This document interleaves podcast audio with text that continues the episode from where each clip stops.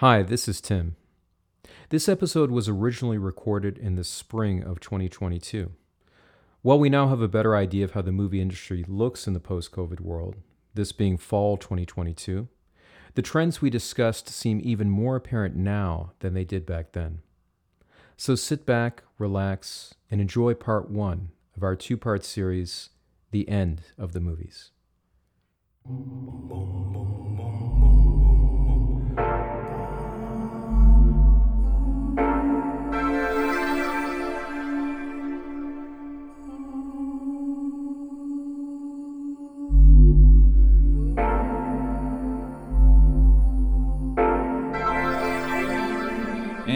It's dark. Once again, we have been gone for quite a while and we're back now. I am Mike. And this is Tim, and yeah, it's it's been a while. Uh, we're we're still just kind of getting used to doing this again. We were setting up our mics and like I think Mike, we, we couldn't figure out how to get it started, and you're like, Oh yeah, I have to turn it on. I have to And- turn it on again, yeah. It's been a long time. Uh speaking of which, um what's been going on in the uh, little hiatus we had here? What's been going on with you? Oh well, uh, I had a I had a baby boy, which I think is the primary reason why I've not been here. Yeah, yeah. yeah, but he's over 15 months old now, and uh, things are a little bit little bit easier. But it's just amazing how much mental capacity that really requires. You know. Absolutely, absolutely. Yeah. I, I have a lot of friends who are having kids or about to have kids. Uh, my brother just had his second child, and yeah, it just really changes your life. I mean, no one is quite prepared for for how much it does change your life, uh, based on what I've seen and heard. Yeah, definitely. Um, but what else has been going on with you? I think you you made a you made a feature recently. Yeah, I um I've been kind of uh, working on and preparing this film. I wanted to make kind of a Russian gangster movie based here in Busan and I was planning on it being a long short. Um, but by the time we we got it all shot, uh, it's it's going to be around 60 minutes, which will qualify as a feature. And I'm still not quite sure how that happens. Um, I think there was just a lot of parts in the script where it's like, you know, John opens the door and walks down the street, and it's like that can be a minute on film, and it's a sentence in the script.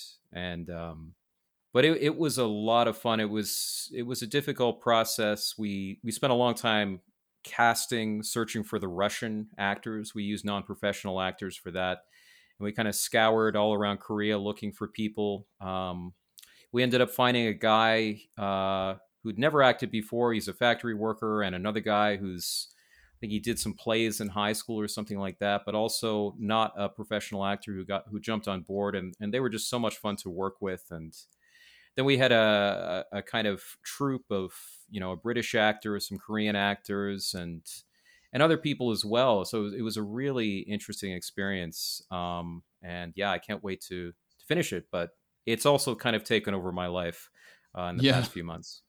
Yeah, man, because you're you're editing that right now, right?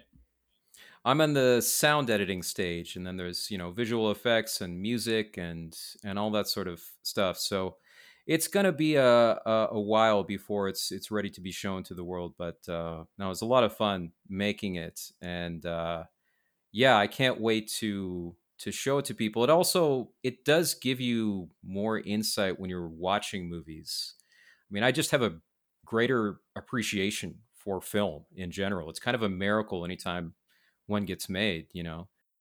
It's just such a struggle getting one made that uh, it's kind of great when when you can just kind of see what what it's actually like behind the camera.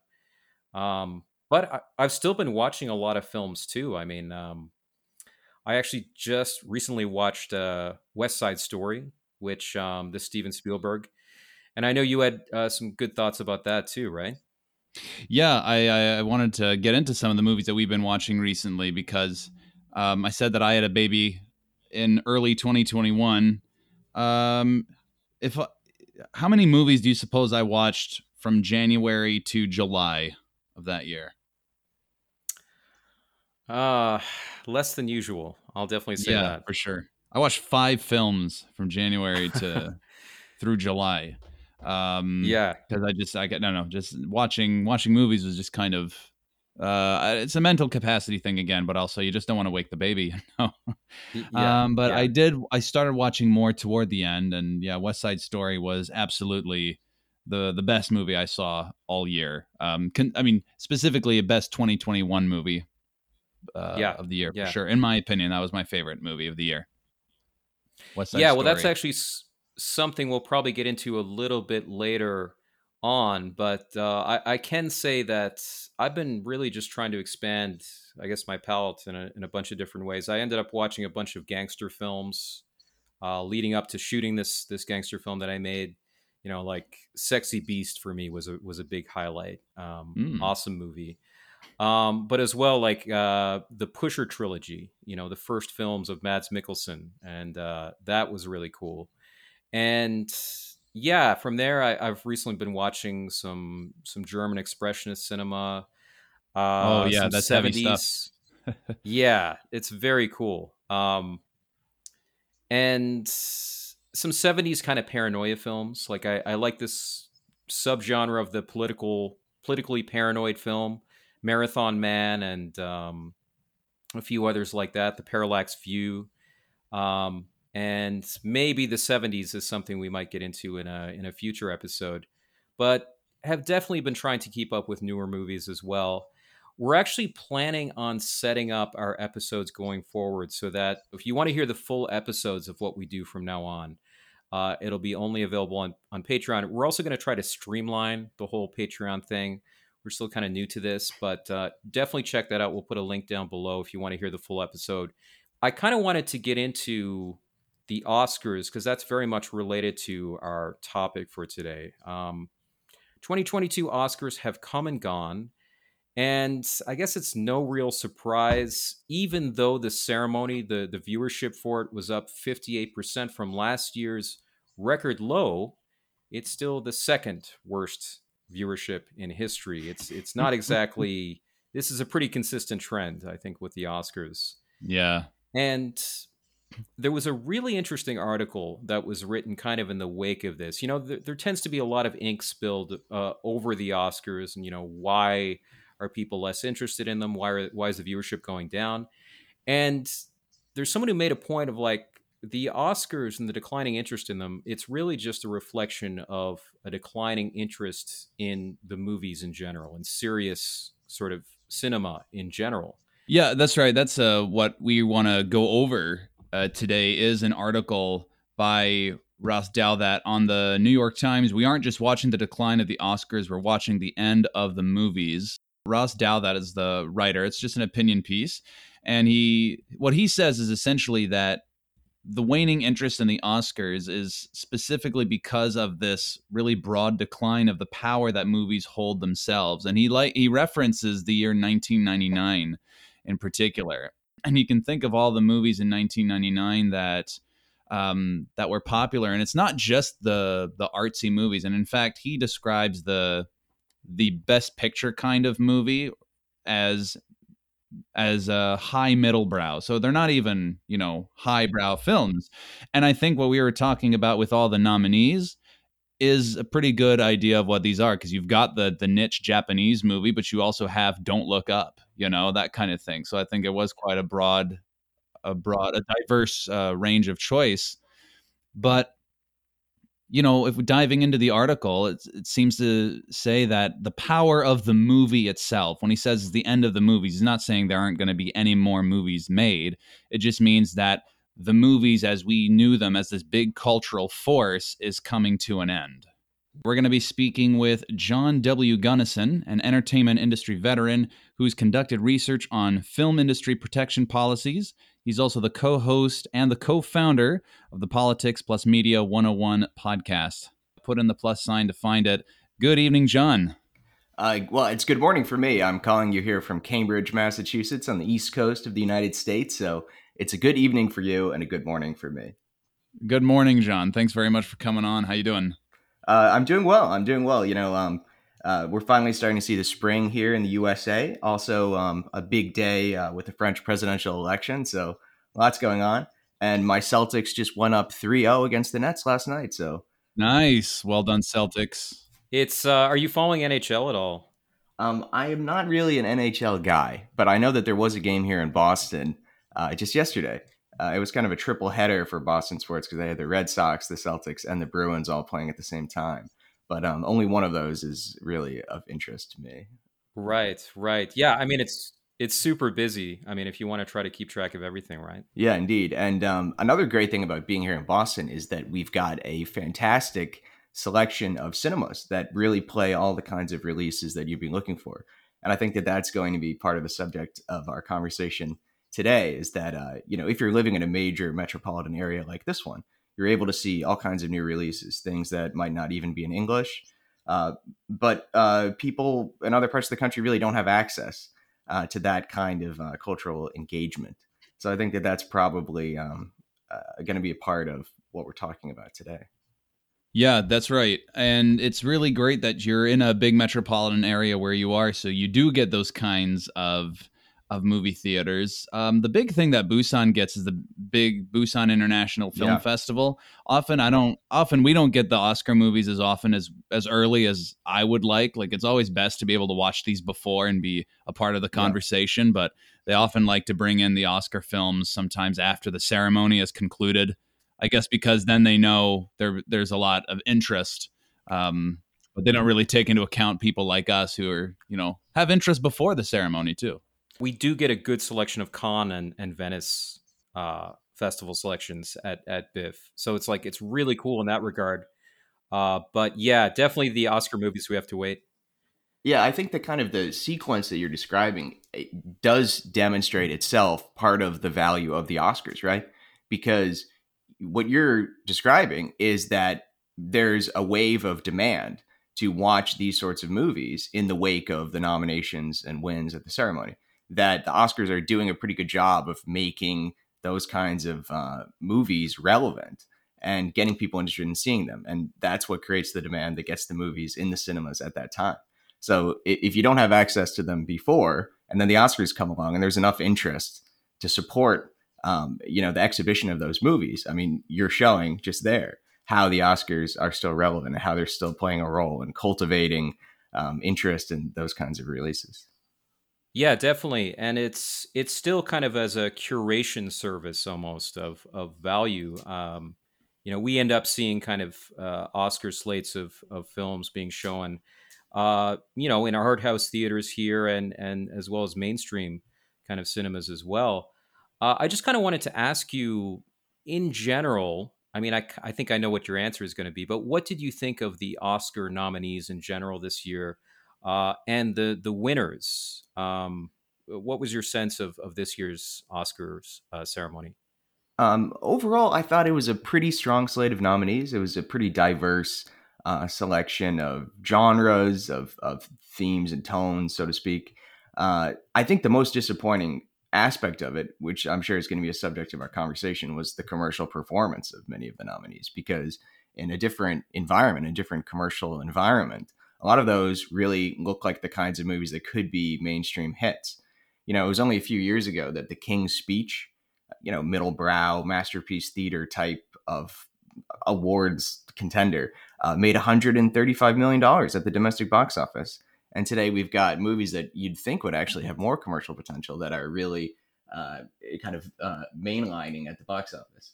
Uh, but there were, as far as you know, my personal taste and the quality of the nominees, there were definitely things that were nominated that I really liked.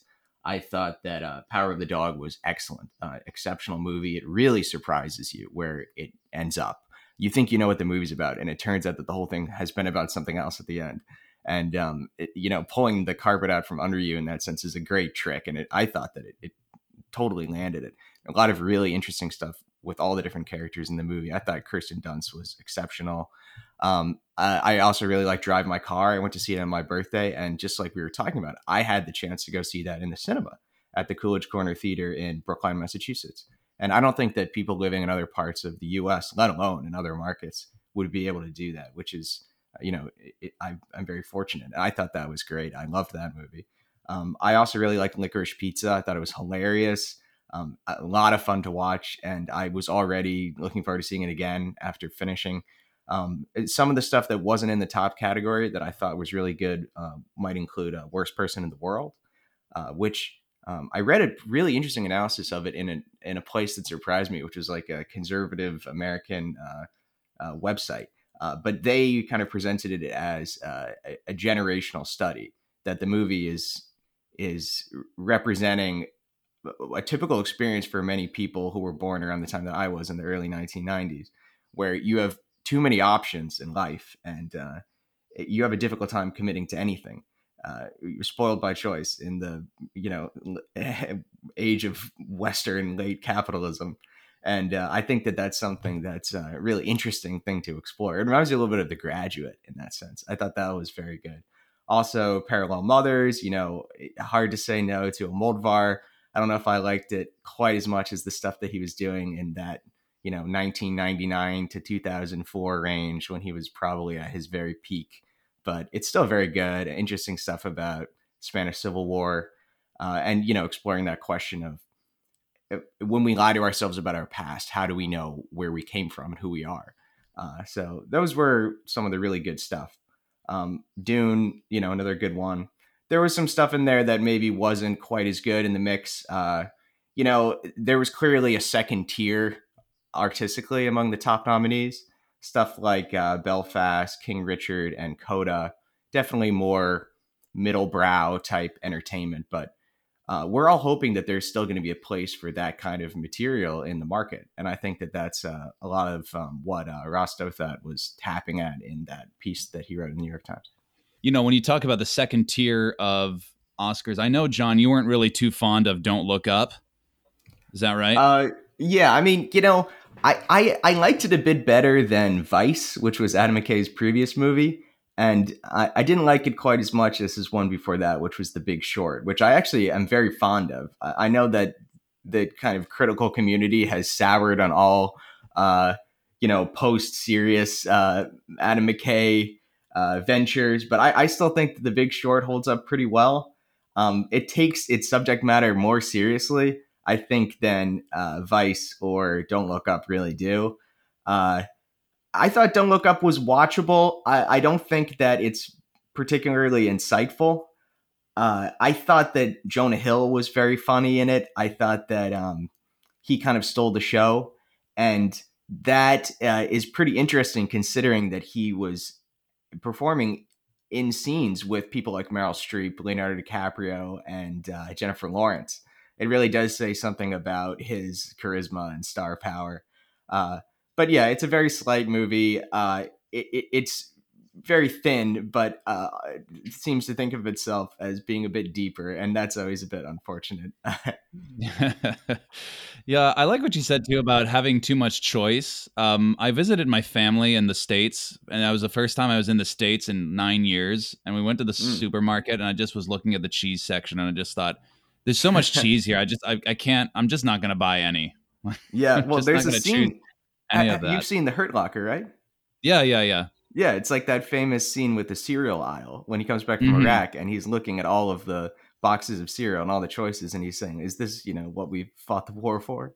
Yeah, but I think it's a scene in Borat too, a, a deleted scene or something where yeah, he the cheese, yeah. He goes to a supermarket and just goes down the row saying like, "This is cheese, this is cheese," and then like goes all the way to the second row and does the same thing. Um, yeah, yeah. But, the, the attendant at the supermarket who's answering those questions and telling him that each piece of cheese is cheese um, is yeah. a real hero. He's a, you know a demonstration of yes. patience that is almost saintly. I think.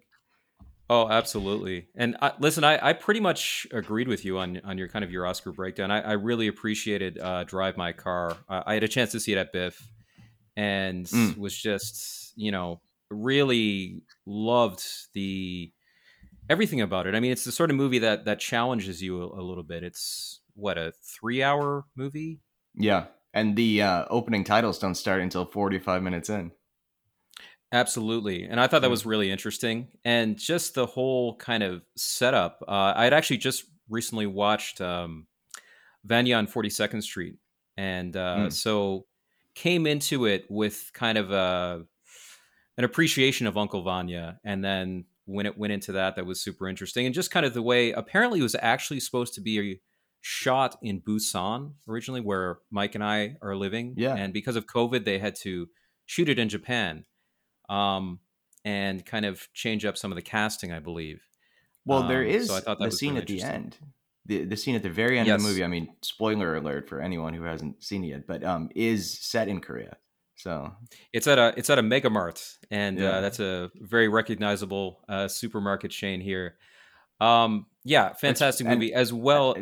Another interesting thing just because you you kind of talked about the korean component of it is that uh you know in the united states right now there's a lot of focus on diversity in media and entertainment. And you know japanese cinema and japanese mainstream culture has often been criticized for being a bit monocultural in its representation.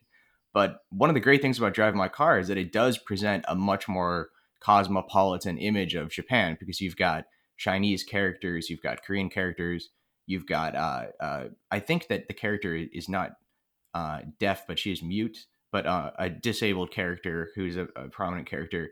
It is presenting um, a much more kind of international and cosmopolitan image of uh, Japanese society than a lot of the other movies that are exported from that industry.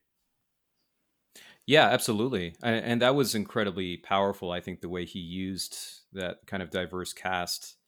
Um, and the worst person in the world, I thought was was just a fantastic uh, piece of filmmaking. I mean, I would have been happy.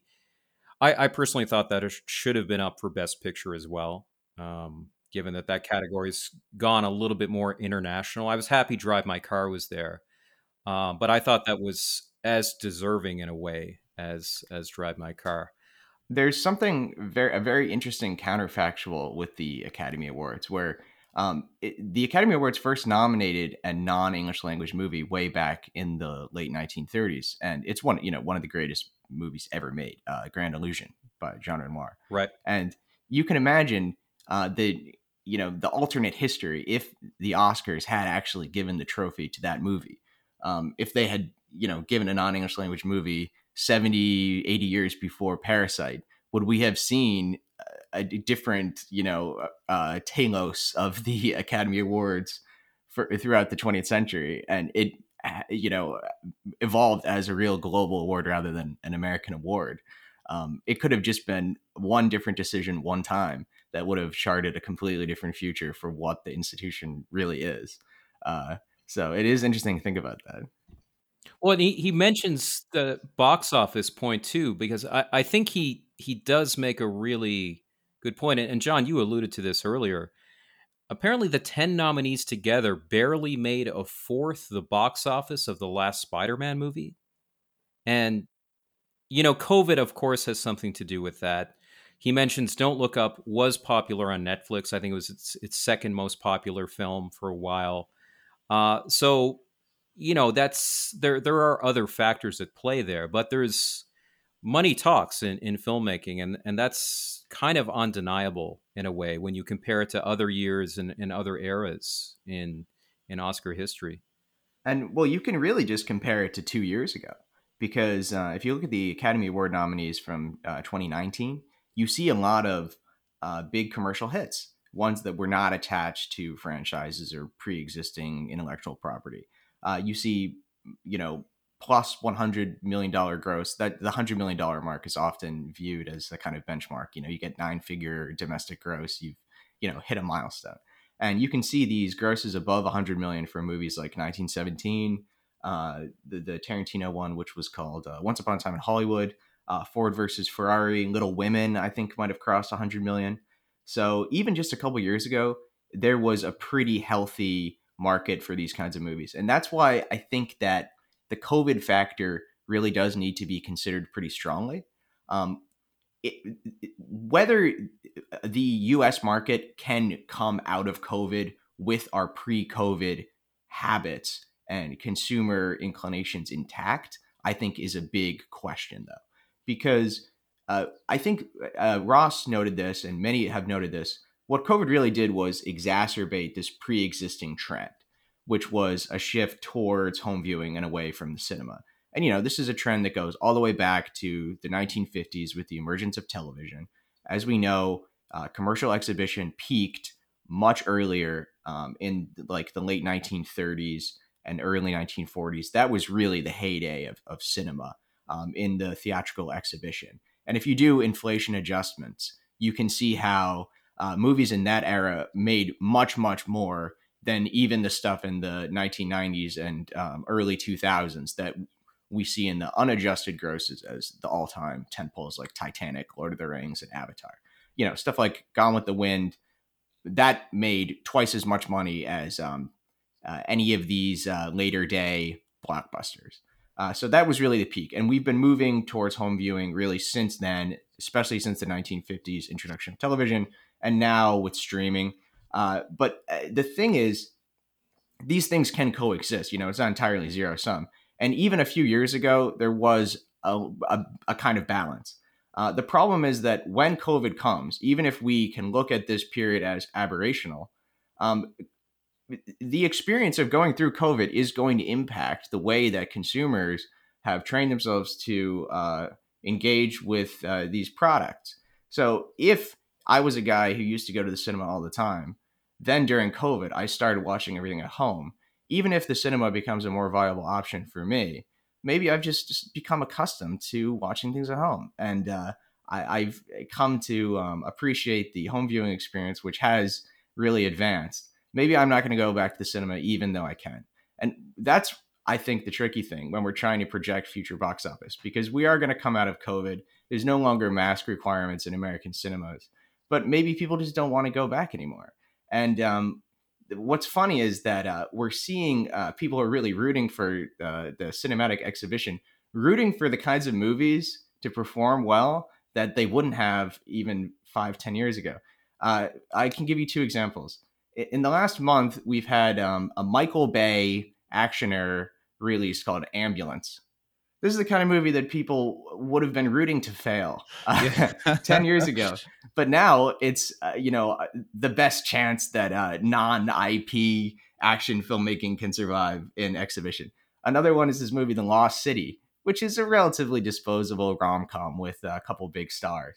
The kind of movie that would have been a big hit in the 1990s and early 2000s and this is another one where you know the hopes of cinema are riding on its back it made 30 million in its opening so that's actually a pretty promising sign. Ambulance less promising sign only 15 million after two weeks i think. But uh, you know lost city maybe that shows that the market is going to come back alive again. Uh, it's really a big open question.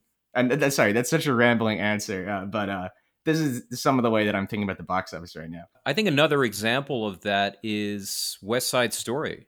I mean, yeah. Spielberg was famously the guy who kind of sold out New Hollywood, right? And I think there was a lot of there were a lot of people who were kind of I wouldn't say rooting for Spielberg to fail, but they kind of considered him kind of like the boss box office king for for the longest time. Now that hasn't exactly been true for a while, but West Side Story did not do very well at all, um, considering its no. budget, from what I understand. I just think that also plays into this. You know, e- even myself, five, ten years ago, I would not have been rooting as strongly as I am for a Spielberg film to do well at the box office. It feels more dire now, doesn't it? Like it feels like this really yeah. should, this really needs to do well. You know what I would actually point at as, um, you know, the a real shift in the way that we perceive Spielberg's viability is a release from a few years ago, the BFG. Do you remember that? Mm, vaguely, yeah. Yes. yeah. Spielberg's BFG. That was um, a, a, huge commercial failure. Um, I, I, don't remember the numbers off the top of my head, but it was remarkable uh, how little it earned um, and uh, how large its budget was. and I think that that was really the point at which we could say, you know, Spielberg doesn't have the same draw that he used to and you know you would think that that one would have some um, potential because it is based on a pretty popular book by a very very popular writer. And um, you know the spielberg name is still recognized by mainstream consumers. Uh, but that was a big failure. And i think that that was the point in which um, you know spielberg was no longer the behemoth that he once was especially as a director. He doesn't do the same kind of thing that he used to. He doesn't make the big adventure movies like he used to you know, even in the like early 2000s, you moved on to things like Catch Me If You Can and The Terminal and things like that. Recently, he went back to Ready Player One, but perhaps by then the world had moved on. Yeah, he was kind of, I think, even by the 80s, he was interested in exploring uh, these historical dramas. Mm. Uh, when he had stuff like uh, the Empire of the Sun, and then in the 1990s, he was doing a lot of that kind of material. Like Amistad was another one. Yeah, but he's Um, even then he was that- still doing yeah. Jurassic Park. You know, he still had that kind yeah, of. that's true.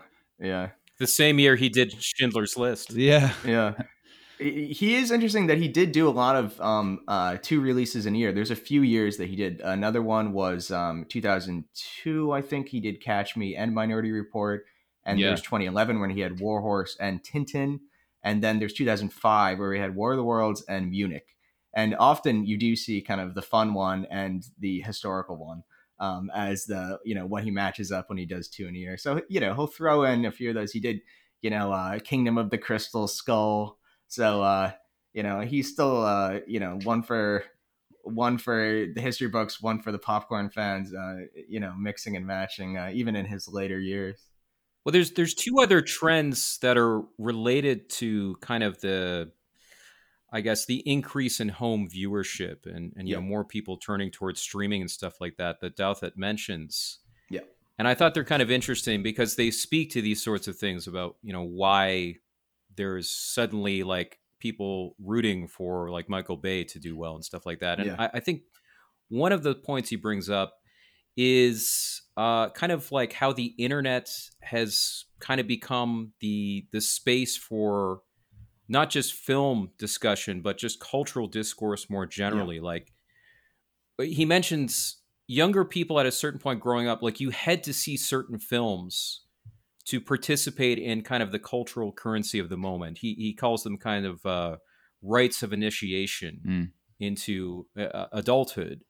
And film is kind of lacking in a lot of the iconography i think today that that younger people need to kind of participate in youth culture i, I think that's one point but the other point is you know it's not only that people are watching more movies on the smaller screen it's it's that tv the tv format since the sopranos has has really become like a, a, a huge competition for you know big screen filmmaking Yeah. and with these two trends you really kind of see this displacement of film as uh, a cultural power as the central american art form as he mentions. Um, i thought it'd be interesting to get into that a little bit more because uh, you know I, I think in a way that's kind of undeniable. Um, it's it yeah it that those points really seem to ring true to me. So um, I think the first point is certainly undeniable. I think that uh, it you it's impossible not to recognize that internet uh, short form uh, user generated content memes these sorts of things are now the cultural currency of the day especially among the youngest generation the gen zers. Uh, i think that that's absolutely true and it's a huge part of what ross is talking about in the in the article which is that you know perhaps cinema is no longer the premier mainstream popular art form. It was in the 20th century. It's not in the 21st and i think that that is uh, completely accurate Mhm. on the tv side this is probably where i think that i have uh, a real divergence of view from the view that ross Douthat was expressing in that column and um, that's partly because i am perceiving uh, causes for concern in the architecture of television and the streaming space in a way that Ross did not really address in his piece. Um, I think that it's possible that if he had written this piece a couple months later, he might have started to see some of these signs. For example, um, I let me I'll develop this in a little bit, but uh, some of the recent news about Netflix um, is uh, sort of what I had been worried about before, and what I think more people are catching on to now. You're listening to an edited version of this episode. To gain access to the full versions of both this and other episodes, go to patreon.com slash now it's dark. For as little as $1.50 a month, you can not only gain access to our full episodes, but check out some other bonus content as well. And for around $3 a month, you can actually make fan requests to determine what sort of topics we talk about in future episodes. And ladies and gentlemen, you just heard the first part of our full discussion with John W. Gunnison, Be sure to check out part two, where we get into things like the changing nature of youth culture and kind of the erasure of the line between youth audiences and adult audiences, and how this has led to the decline of what we might call the adult responsibility to consume serious and challenging art. Uh, we also get into some of our favorite films from 2021. So be sure to check out that. We had a great time talking with John. As well, I just wanted to kind of wrap up by talking a little bit about what we were talking about towards the end of our discussion that you just heard about the internationalization of American film institutions and American film studios. Because I think the point that John was making about how American film studios have helped South Korea or, or Chinese uh, film markets develop is very much related to the point I was making about how, you know, middle budget, uh, more say challenging or or at least culturally specific American cinema has declined. You know, we're talking about movies like There Will Be Blood, No Country for Old Men, movies kind of in that vein. And I think the two phenomena are very much related. And I would have loved to have gotten a bit more into that because I think it's a really interesting question about how the internationalization, the globalization of American film institutions and studios are related to the decline, the hollowing out of American cinema itself. So hopefully we can bring John back on on a future episode to talk about that. And you can check out our podcasts almost anywhere podcasts are found. Thank you for listening, and we will see you in the next episode.